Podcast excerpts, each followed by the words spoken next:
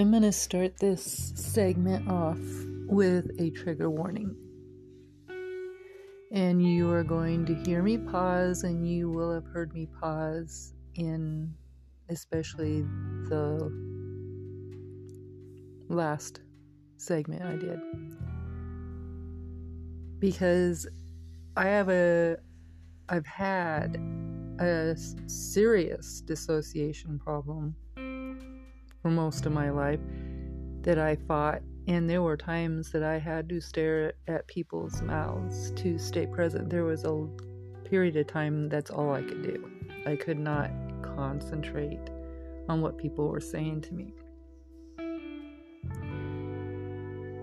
But I've been in counseling for two and a half years the first time, and probably over three years the second time and I've learned, for the most part, not to like whoosh, check out.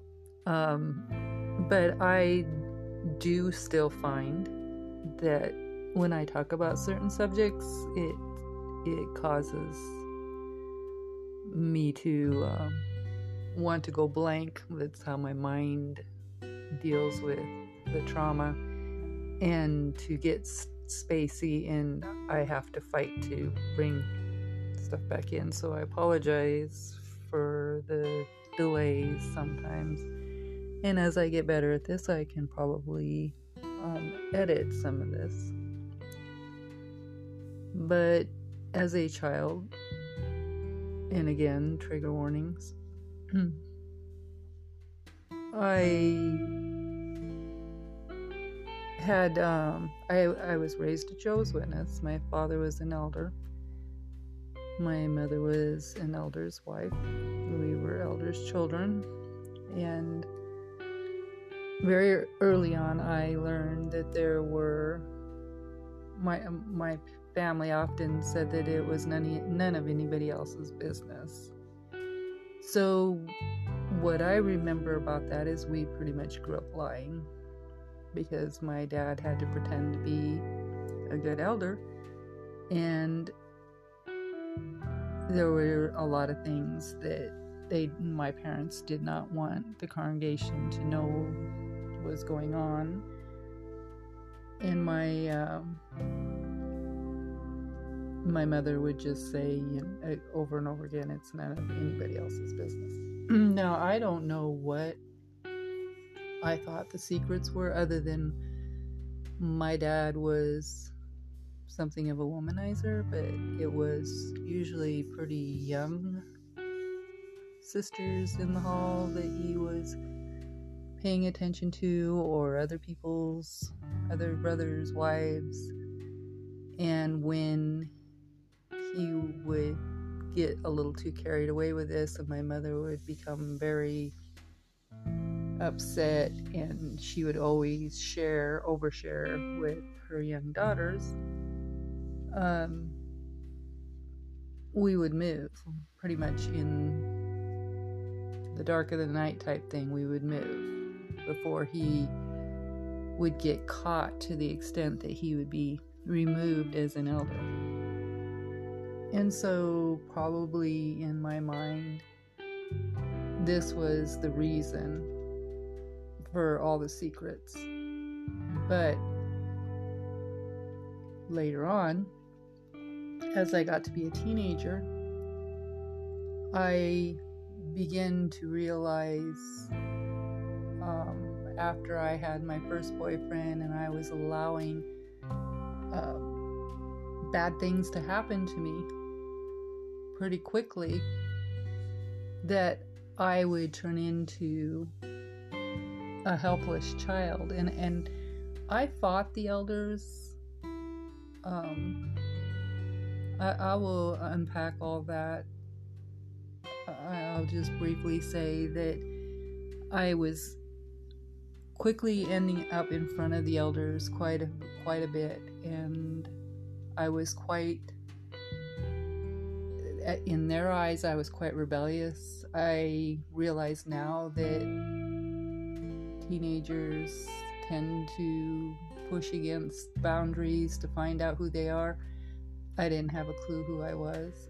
As I said before, I'd been told my whole life who I was and what I should believe and what was correct, and you didn't question. And I'm very much against not questioning. Um, but we'll get into all of that. Um, so I, I ended up in front of the elders quite a bit, and I began to realize as I let that I would fight the elders, I would fight people in position of authority like no tomorrow. But if you put me in a bed with in the wrong circumstances, I would turn into a helpless child. And I quickly realized very early on when I got married the first year and a half to a really bad guy, which was the theme of my life, that there had to be a reason why I was so dissociative and why I would turn into a helpless child and stop fighting. And this remained a theme in my life for three, going on four decades until I learned to fight back. Before I could bring an end to the abuse. And unfortunately, when I met my kid's dad, I saw him as somebody who had rescued me from that year and a half relationship. And that's going to be a relationship I'm going to have to unpack in another segment because um, there's quite a bit to that. But I saw the kid's dad as like a savior. So when and, many people around me saw him as being very laid back uh, never ever got angry more or less um, he was never violent um, until he was and for the first several years i never saw there were a couple of instances when he got mad about one of the kids' toy and it went through the front window. That surprised me. But when his daughter, his he had a six-year-old daughter from his first marriage, and when her other siblings started telling me stories later on about things he had done, I didn't believe it. Not for a minute. I did not believe it until much, much later when I began to see some of this. Because basically, he was completely the calm person that you could rely on and everybody loved. And he led many, many job sites. And he was a wonderful, wonderful um, leader that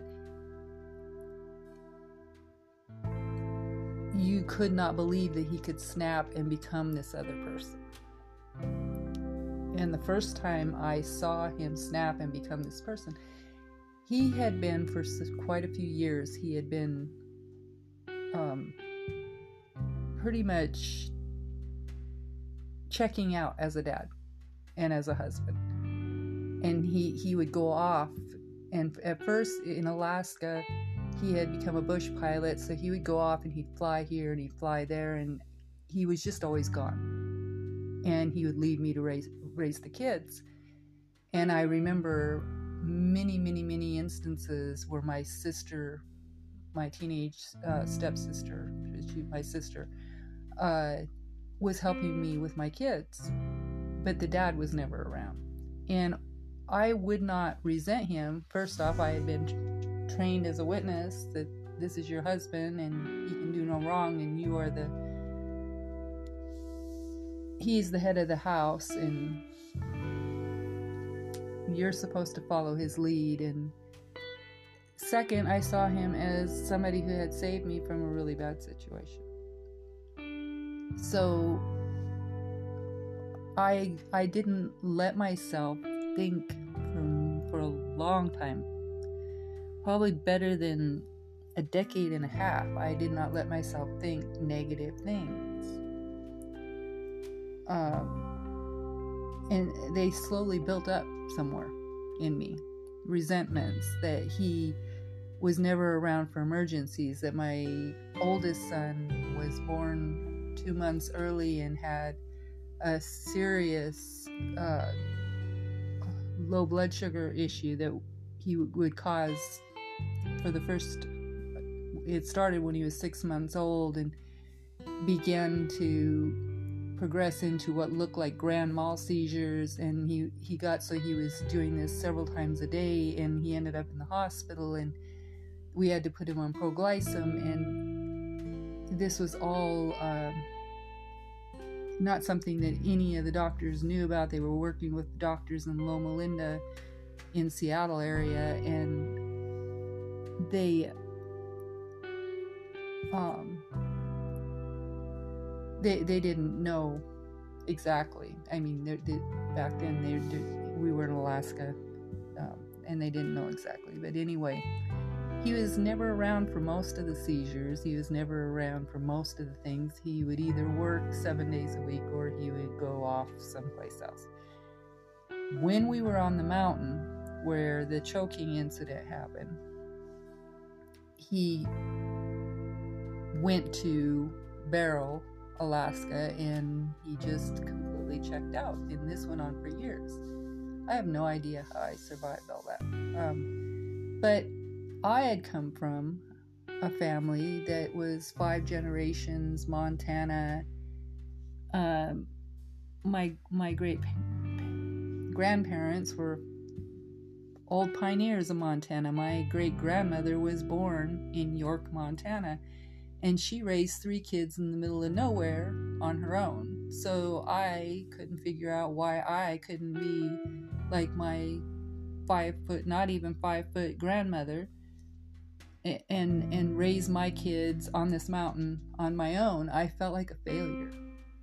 But I had all this stuff coming in at me and he was it was all bad timing to begin with and he was going off to Barrow and leaving me for weeks and weeks at a time and coming back and then leaving me and I made him take me to Alaska. Well, he dropped me at his parents and then I couldn't handle that, so I took them to this little cabin like um, motel air, and we were there for three months, and then or four months, and then we were at an apartment for a total of nine months before he could get us to Barrow, Alaska, and then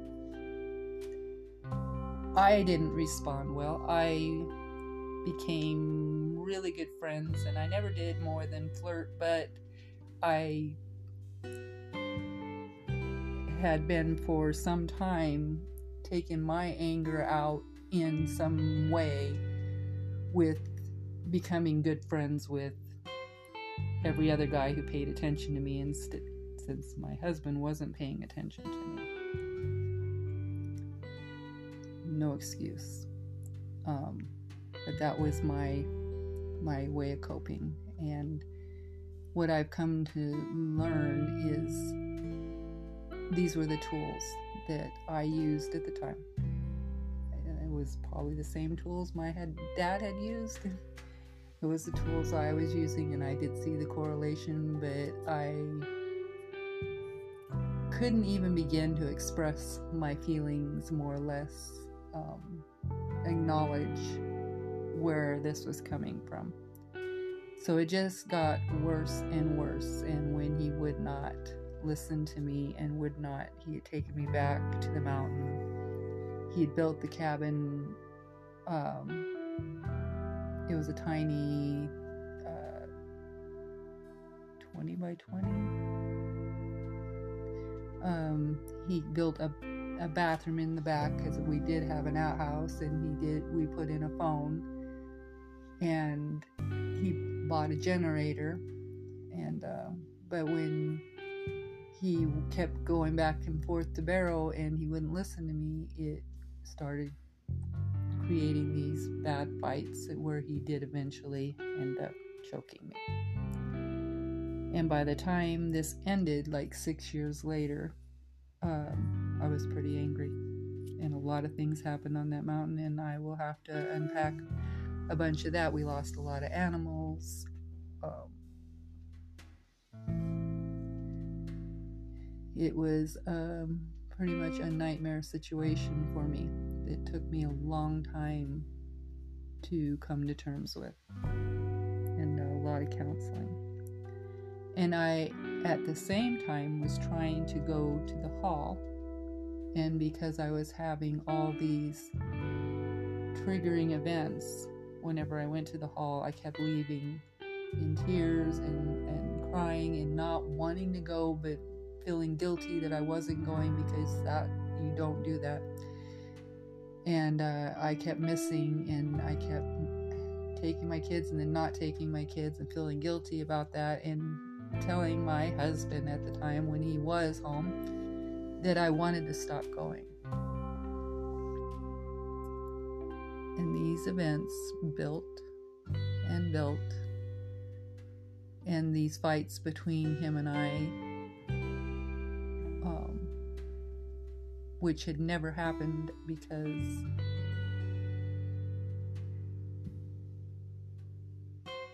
my they just it was the last six months that they did they just kept building and building and my kids were witnessing all these arguments between us. And i couldn't get him to change his mind. And then when he finally did i was too angry to be happy about it and i started aol came around and i started entering chat rooms and um,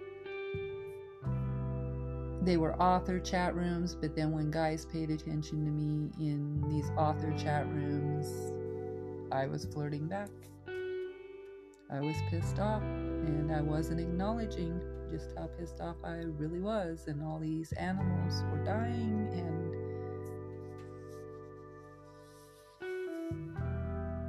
eventually it got to uh, when my husband was doing a lot of drinking, and I realize now that he probably never quite let the drug habit go that he had had with his first marriage, and I was just very naive to it.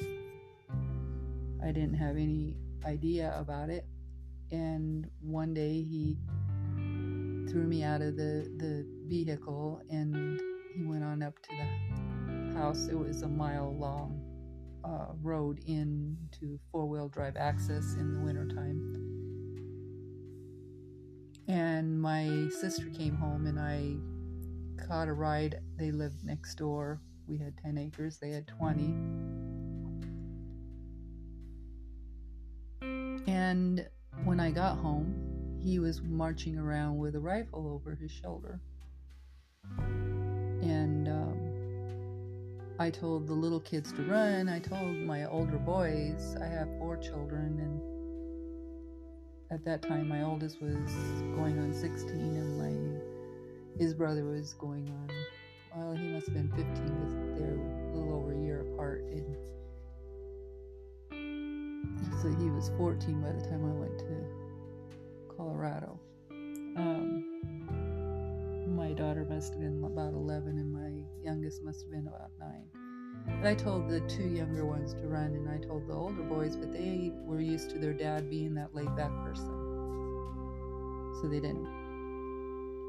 And I got in the van and he appeared to the side of the van and I don't know where he had pulled out the pistol. It was my his father had given me a 357 Magnum and he was waving it wildly between my head and his head and my head and his head and then he and I just went into I pulled into that stunned space that I had learned to go when things were beyond comprehension.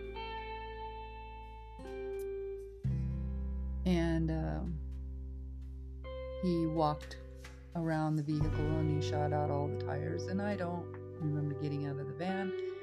I don't remember getting away. Um, but this was an incident my my kids were aware of and we had a neighbor that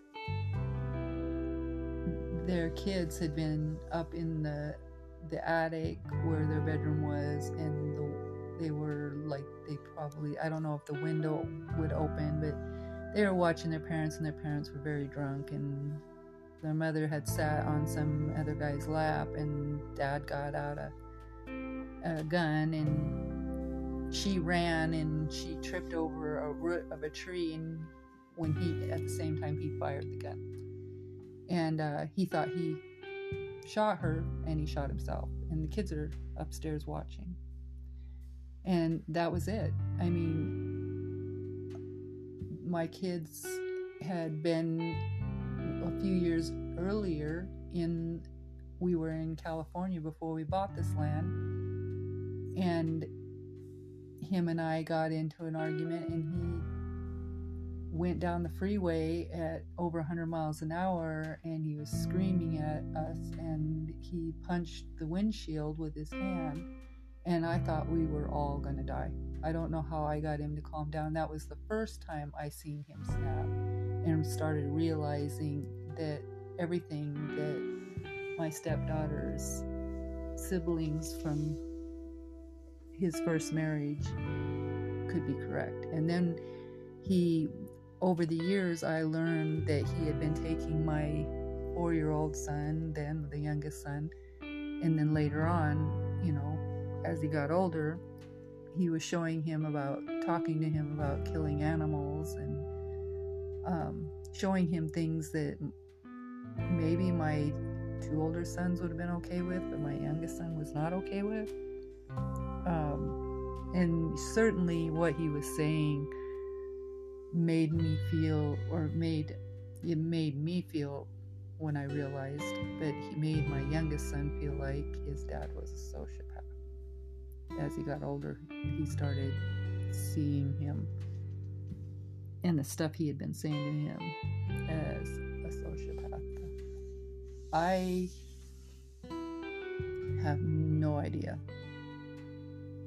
Um, many, many times in the last few years, I've just seen him as kind. So until this all came up again. But I guess what I'm saying is that things happened on that mountain and it kept progressing. And he threw a can at me one time and it left a massive bruise on my leg. He threw bolt cutters at me and they went over they went into the wall uh, above my head. And just different instances it, it kept building up until um, he was walking around with a gun. And this had been this was probably let's see uh, my youngest was six when he choked me. And this was beginning of the barrel fighting to me leaving and getting a, a, restraining order because he had marched around with the gun. Now, I went to Colorado. I figured I could hide, but I had been flirting and um, I was talking to a guy that thought that we were in a bad situation and put me together with another woman whose husband was beating her really badly. And the whole idea was that we were supposed to go to Colorado and disappear in this big metropolis area. Um, and she didn't. She didn't show.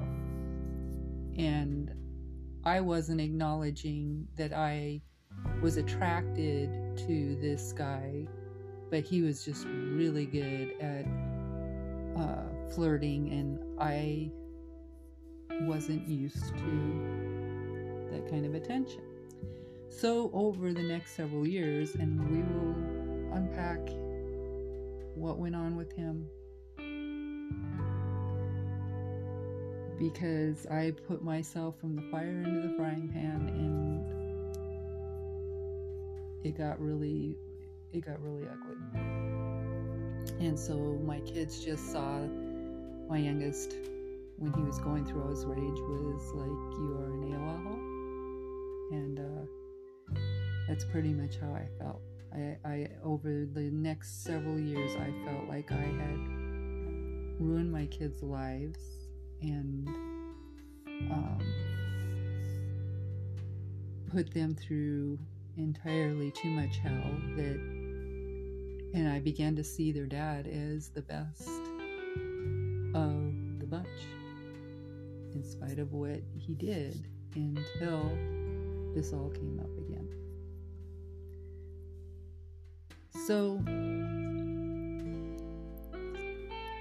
the things that I've learned, I went to, I, I did go, some good things came out of Colorado. Like I went to college. Um, I had wanted to go for so long, and the witnesses didn't allow it. And uh, my ex, when we get into all this uh, in Colorado, had forbid me from going to the hall, and I don't forbid well, but I uh, I didn't want to go, so this became my the way I gave myself permission not to. And I started looking into some of the oldest uh, ancient teachings that I could find. I was going to the library all the time because back then we didn't have Google. um, and I was looking for who I was, what I believed, what I, the reason things did not resonate with me as being truth when the witnesses were talking always about the truth. Why I felt like I had been taught about truth my whole life and only found lies, and then I looked at the lies and I found my truth. Um, how I, it was a lot like taking myself apart and putting myself back together and how going to therapy and, and going to college eventually and learning that okay yes i did all these things and a lot of them were really ugly and i let myself get into super ugly situations and even like i said um, the year and a half I was married before, the kid's dad, and all, and some, a couple really bad boyfriends, and um, all these horrific things that I had allowed to happen to me. Um, but how I had survived these, and this is what I had learned through t- therapy, is and learning to forgive myself. That I didn't have all the tools. I only had what I had, what I had. Uh, that I had survived. And learning new tools and learning the different things that had caused um, or perpetuated and helped me get into these situations. And that's why I'm now telling my story to you because over time I have learned not only about the PTSD and the disassociation and the Stockholm syndrome that I think really relates to what when I went to Colorado. Um, and how I um, built a trauma bond with him the size of an oak tree. And what it's taken to heal from so much harm and so much trauma. And there are so many people out there, so many women out there that have gone through so much worse. That if I can manage to tell my story and stay present and somehow tell you in some kind of a cohesive manner that you can understand that makes sense.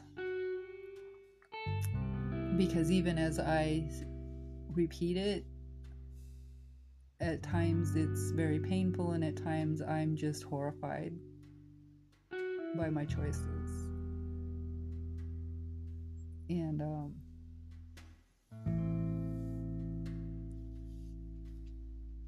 all I can say is that I hope the lessons that I've learned and the, tools I have used to heal me and to be able to uh, stay present and and um, the spiritual things that I have done to bring healing into my life and I'm trying to uh, help my children to use those same tools when I get a chance. Uh,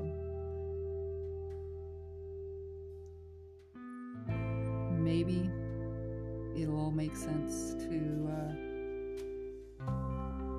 everyone at some point. That it, it'll give you something, and if I can share that with you, then that makes it a little bit better.